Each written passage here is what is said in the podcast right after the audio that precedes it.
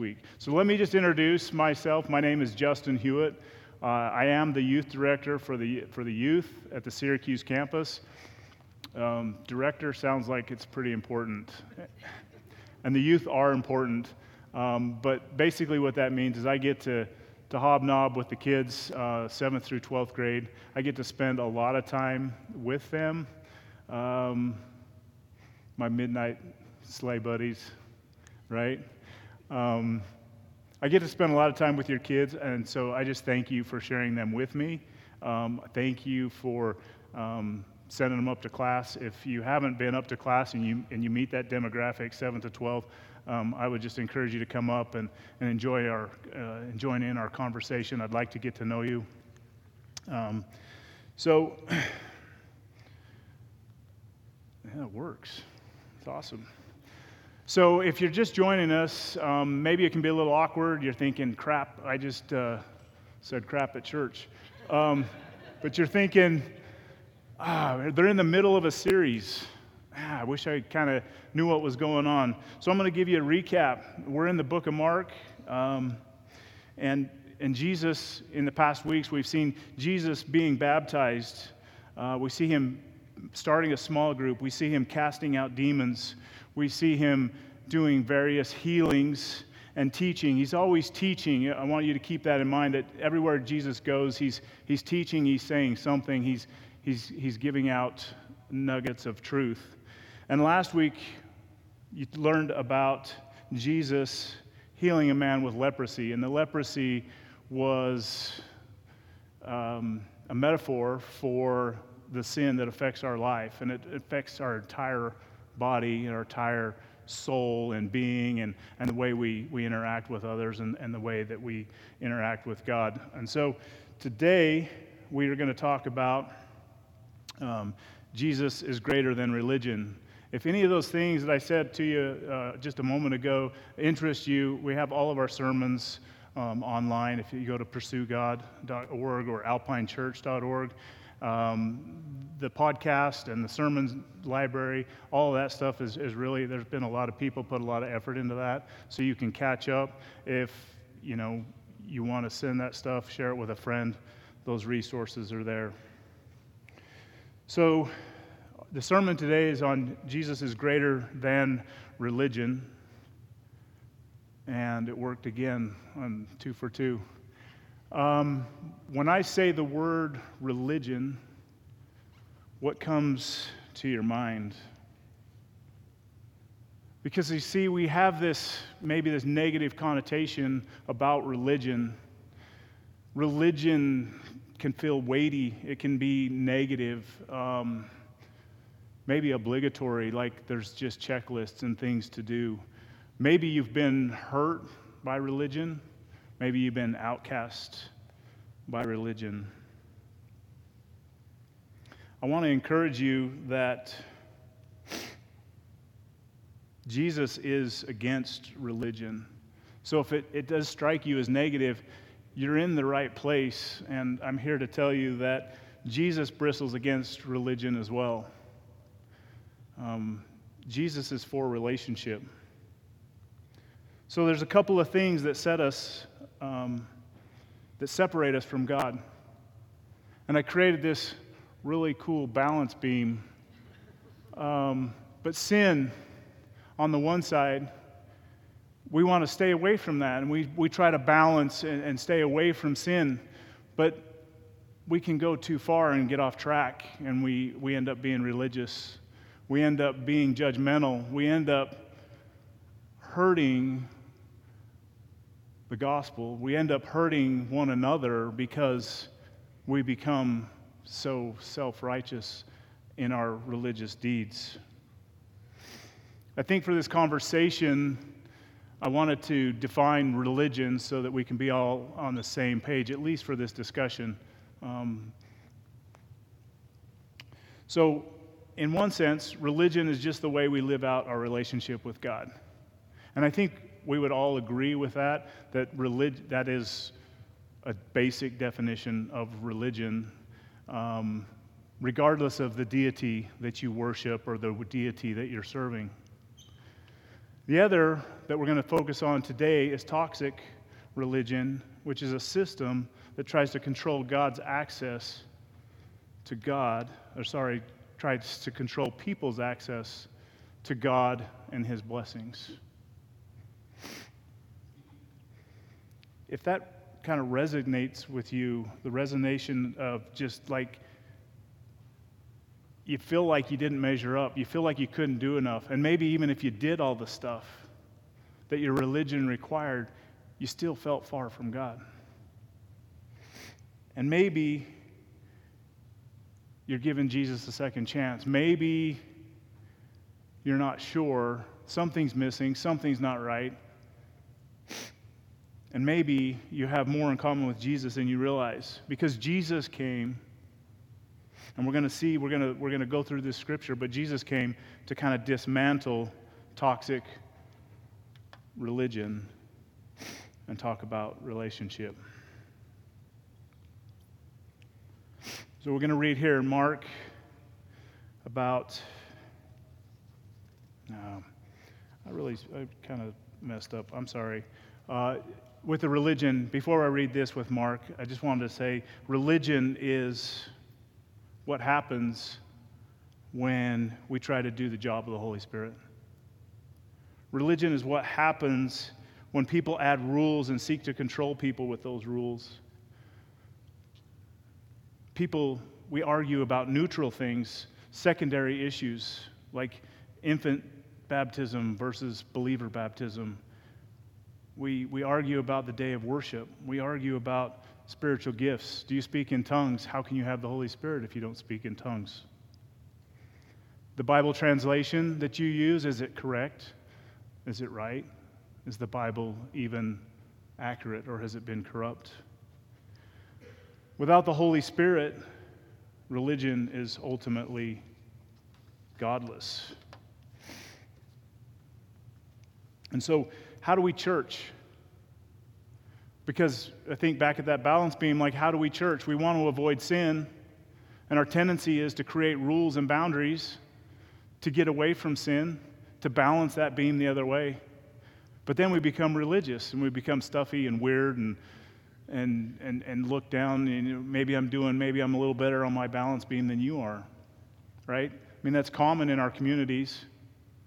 I may not be perfect, but I'm better than so-and-so. Those people, that shouldn't even be in our vocabulary. So how do we church? How do we become, be, how do we not become a Pharisee ourselves? Does religion make it weird to invite your friends? And what can we do to invite our friends? If it is weird, what can we do to invite our friends to church?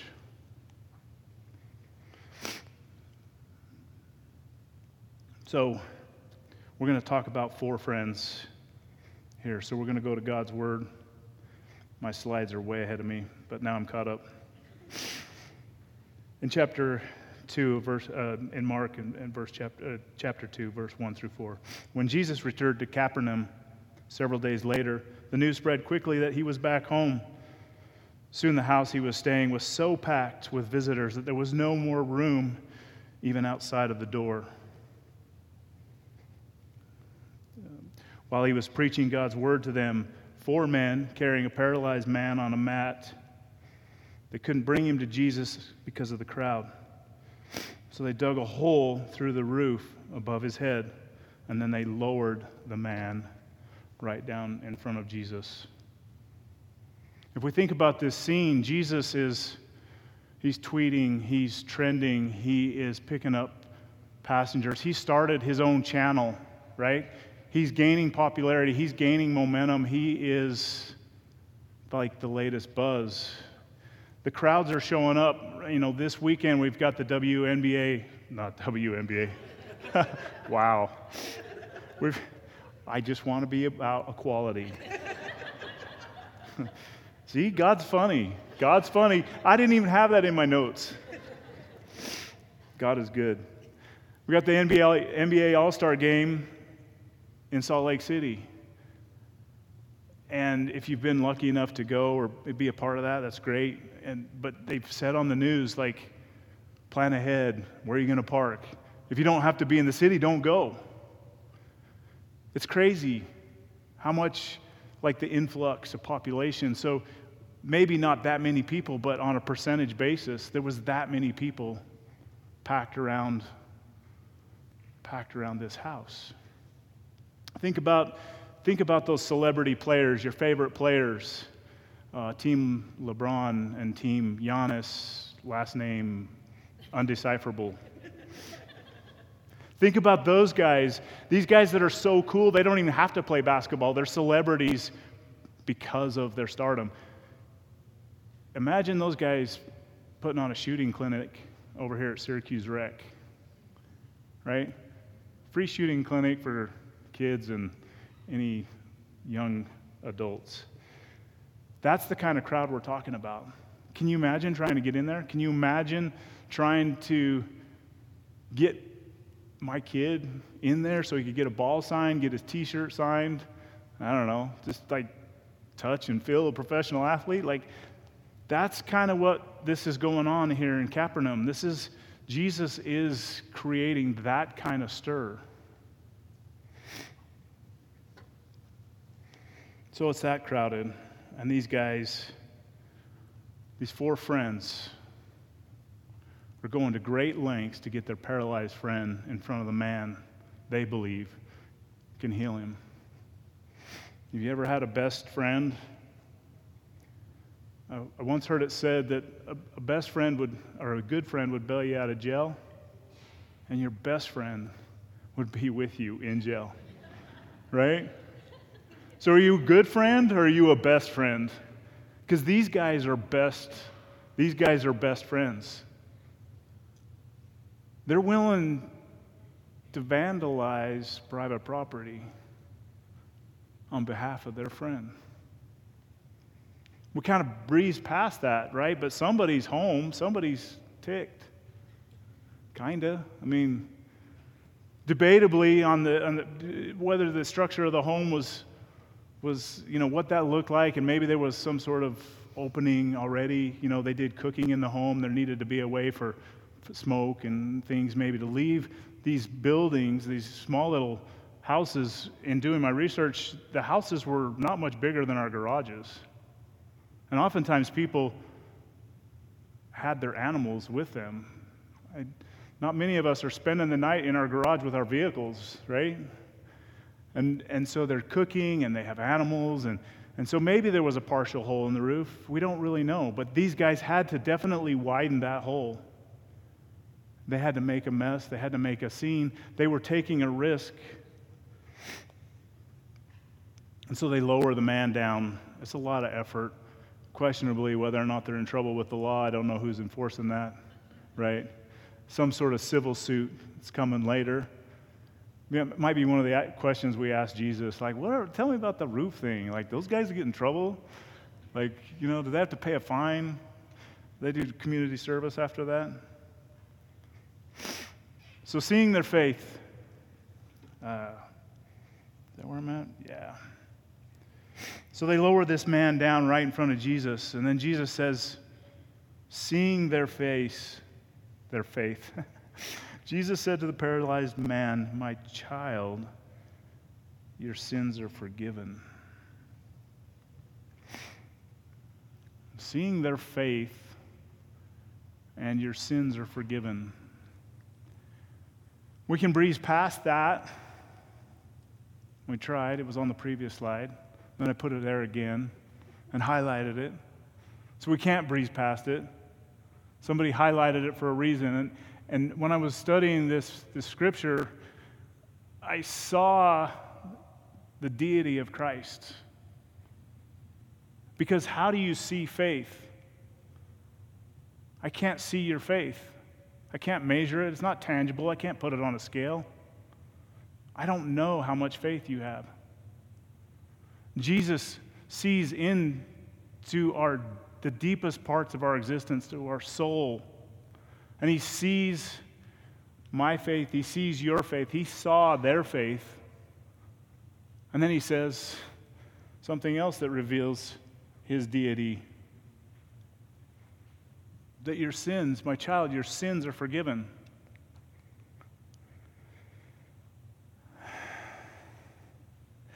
This doesn't sit well with the religious leaders. Maybe you could breeze past seeing their faith, because that's the story that's being told, but my child, your sins are forgiven. That's a quotation. Jesus is stating that. The religious leaders are not pleased, and we're going to read here on the next couple of slides. We're going to continue in Scripture. It says, when God returned to Capernaum, several, day, several days later, the news spread quickly that he was back home. Soon the house where he was staying was so packed with visitors that there was no more room even outside of the door. While he was preaching God's word to them, oh, holy moly. Right side of the page. I beg your pardon. So, rewind. The Pharisees are ticked. Okay, they're bothered. And it says some of the teachers of the religious law who were sitting there thought to themselves, what is he saying? This is blasphemy. Only God can forgive sins. See, I did that. I turned this over. I will not read that again. The religious leaders, we have to put, like, trying to make that real, right? Because it's fun. It's not fun. It's it's how we, we can poke fun at the Pharisees, though. And we can see, be like, these guys are idiots. You know, how could they not see? You know, w- w- Jesus is the Messiah. Jesus did all these things. If we're honest, we have to realize that we have so much more information than they have. We get to see the story that God has wrote from beginning to end and how it's all about Jesus. They're in the middle. They're in real time. These guys were elite. They were educated. And they were responsible for keeping God's word and keeping God's commandments, and trying to keep Israel safe, or honoring God, trying to keep them in good grace with God. And on that teeter bar thing that I made earlier, it's it's like they're leaning so far, they're so afraid of sinning, and they're wanting to keep Israel pure and holy, that they go way, way, way to the right. And they're so religious, and they're so controlling. God gave ten commandments, and they came up with another five hundred ninety rules to build around that. They're also politically connected. The Romans weren't that interested in Israel, other than we just don't want any problems with Israel. So they were... They were educated, they were political, and they're trying to see this in real time. And so, like, they had the right understanding. You can't claim to be God. You can't claim to be God. It made sense to them, and it is, and it is in some respect right. If they don't, this is the first, this is the first onset. This is the first tackle where Jesus is confronting them. So maybe we can give them a break, because I think we're all a little bit pharisaical, religious with our with our kids, with our spouses. We expect a certain performance. We expect them to do certain things and meet up to certain standards. The religious leaders had this same expectation for the Messiah. They they thought that the Messiah was going to come and restore Israel back to the good old days when King David was in charge. Get rid of these Romans. Make our life good again.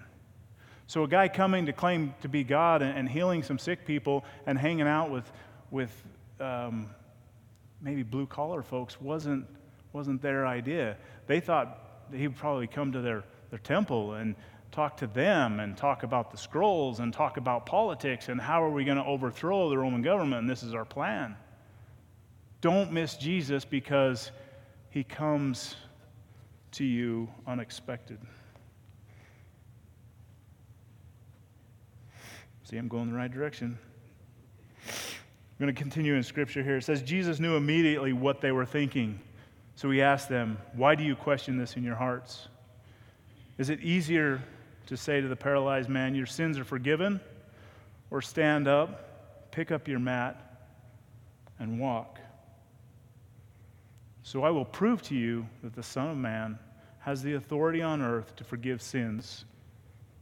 And then Jesus turned to the paralyzed man and said, stand up, pick up your mat, and go home. So the question is, which is harder? To forgive sins or to heal paralyzed legs? Only God can do both or either. But Jesus does this in a certain order. Again, like our faith, it can't be seen, it can't be weighed, it can't be measured. Not by humans. But Jesus forgives the sins which we can't see. We can't see the spiritual needs of, of our brothers and sisters and, and within our church. We can't see necessarily that need. Jesus meets our greatest need. He comes and he heals the man of his greatest need. And then to reinforce that, he gives he gives the visual. He gives the temporal to where the man is, is going to pick up his mat and go home.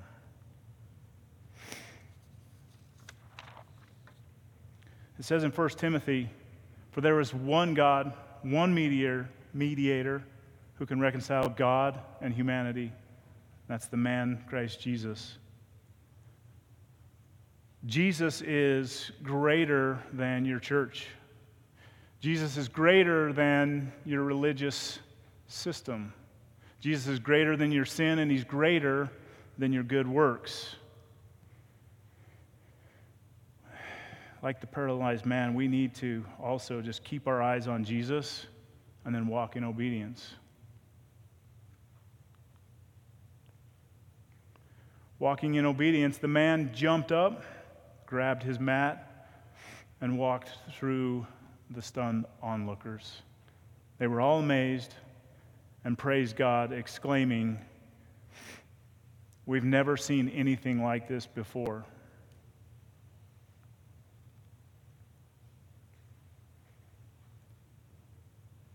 It's just Jesus pulling it off. It's just Jesus healing a man after he was forgiven of his sins, after he met his greatest need.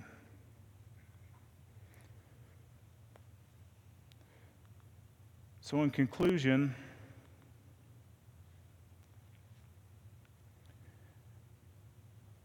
this, this winter, um, we went to Winterfest. I say we. Uh, it was myself and other youth leaders and directors uh, from other campuses, and, and we got to, to go to, up to Big Canyon Ranch in Colville, and we got a great sermon series taught up there about Jesus being the way. And you might see, let me bounce around out here, make people nervous. I'm coming at you. Um, so you can see these sweatshirts, The Way, and it's got the scripture on there, same one that's up on the board. And Jesus is the way. I am the way, the truth, the life. No one can come to the Father except through me. If you had really known me, you would have known who my Father is. And from now on, you do know him. And you have seen him. The Bible says no one has seen the Father. But yet Jesus says you have seen him. It's another hint at that, that deification, that, that deity of Christ. In John ten seven, Jesus refers to himself as do- the door.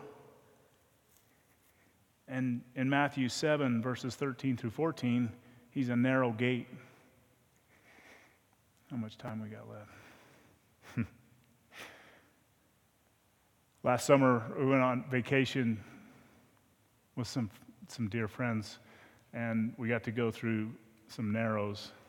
If you've ever had that that chance to go through a narrow slot canyon, you know maybe what we're talking or what I'm trying to, to allude to. It's a narrow gate. It's a narrow passage. And if you haven't, the next time you take a vacation or you go to Bryce and you go to the narrows, don't think about me, but think about Jesus. Think about Jesus being the narrow, the way, the door, the narrow gate. You kind of have to do the shimmy. I know the N B A has a shimmy, I think, when they hit three-pointers, right? I don't know. Maybe I'm being a boomer. Um, but a narrow gate, like you have to, I think some of us are narrower than others, but like you have to, you kind of got to sidestep through the narrow gate. And I think for me, that's a great word picture because the Bible, and Jesus says that many will come, but few will enter. Few will enter. Lord, Lord, didn't we know? Didn't, you, didn't we, we professed your name. We cried out your name. The Pharisees are going to say the same thing. There's a lot of religions. There's a lot of people that are saying they're Christian, but have they really encountered a relationship with Jesus Christ, the true and living God? To shimmy through that narrow gate, there's no room with, for your sin. There's no room to get through that gate with your sin, but there's also no room to get through that gate with all your trophies and your good works. It's just you, man. And parents, I know you want to take your kids through there. But students, listen to me. It's admit one. It's about a personal relationship. You're not getting in on mom and dad's coattails. They might have brought you here today. And that's amazing. That's great. And you should thank them. But, like, you're going to have to do the shimmy through the gate on your own. Um, big takeaway, um, Jesus plus anything ruins everything. If you don't remember anything else that I said today, and don't remember my mistakes, but Jesus plus anything ruins everything. So at Alpine, we have Jesus plus nothing. So Jesus invites you to come directly to him by faith and not through a religious system. So how do we church? Invite your friends. Bring your friends. This isn't a religion. This is a place where you can meet Jesus. Students, bring your friends to Fusion. Is it awkward? Is it weird? Yeah, maybe for a minute. Because it, it feels like religion. If you grow up in a religious culture and you're saying, hey, come to my church, it's going to feel weird because religion's weird. We we make it weird because we're broken, we're screwed up, and we're weird. When we don't sin, we just get weird. And Jesus says, stop being weird. I'm just having way too much fun now. I'm not I'm not even scared of you guys anymore. Um, yeah, invite your friends. Students, we have game night like once a month. If the real youth leader is on task and on schedule and doing what he's supposed to be doing. I know when we don't have game night, it's like you can imagine the disappointment. It's horrible. But we do have game night once a month. And that's a that's an amazing time because it's like, come to my church and hang out and see that we're not weird. Um, thank you for this this time. Thank you for your patience. Um, thank you for letting me read a couple of those slides twice and not embarrassing me.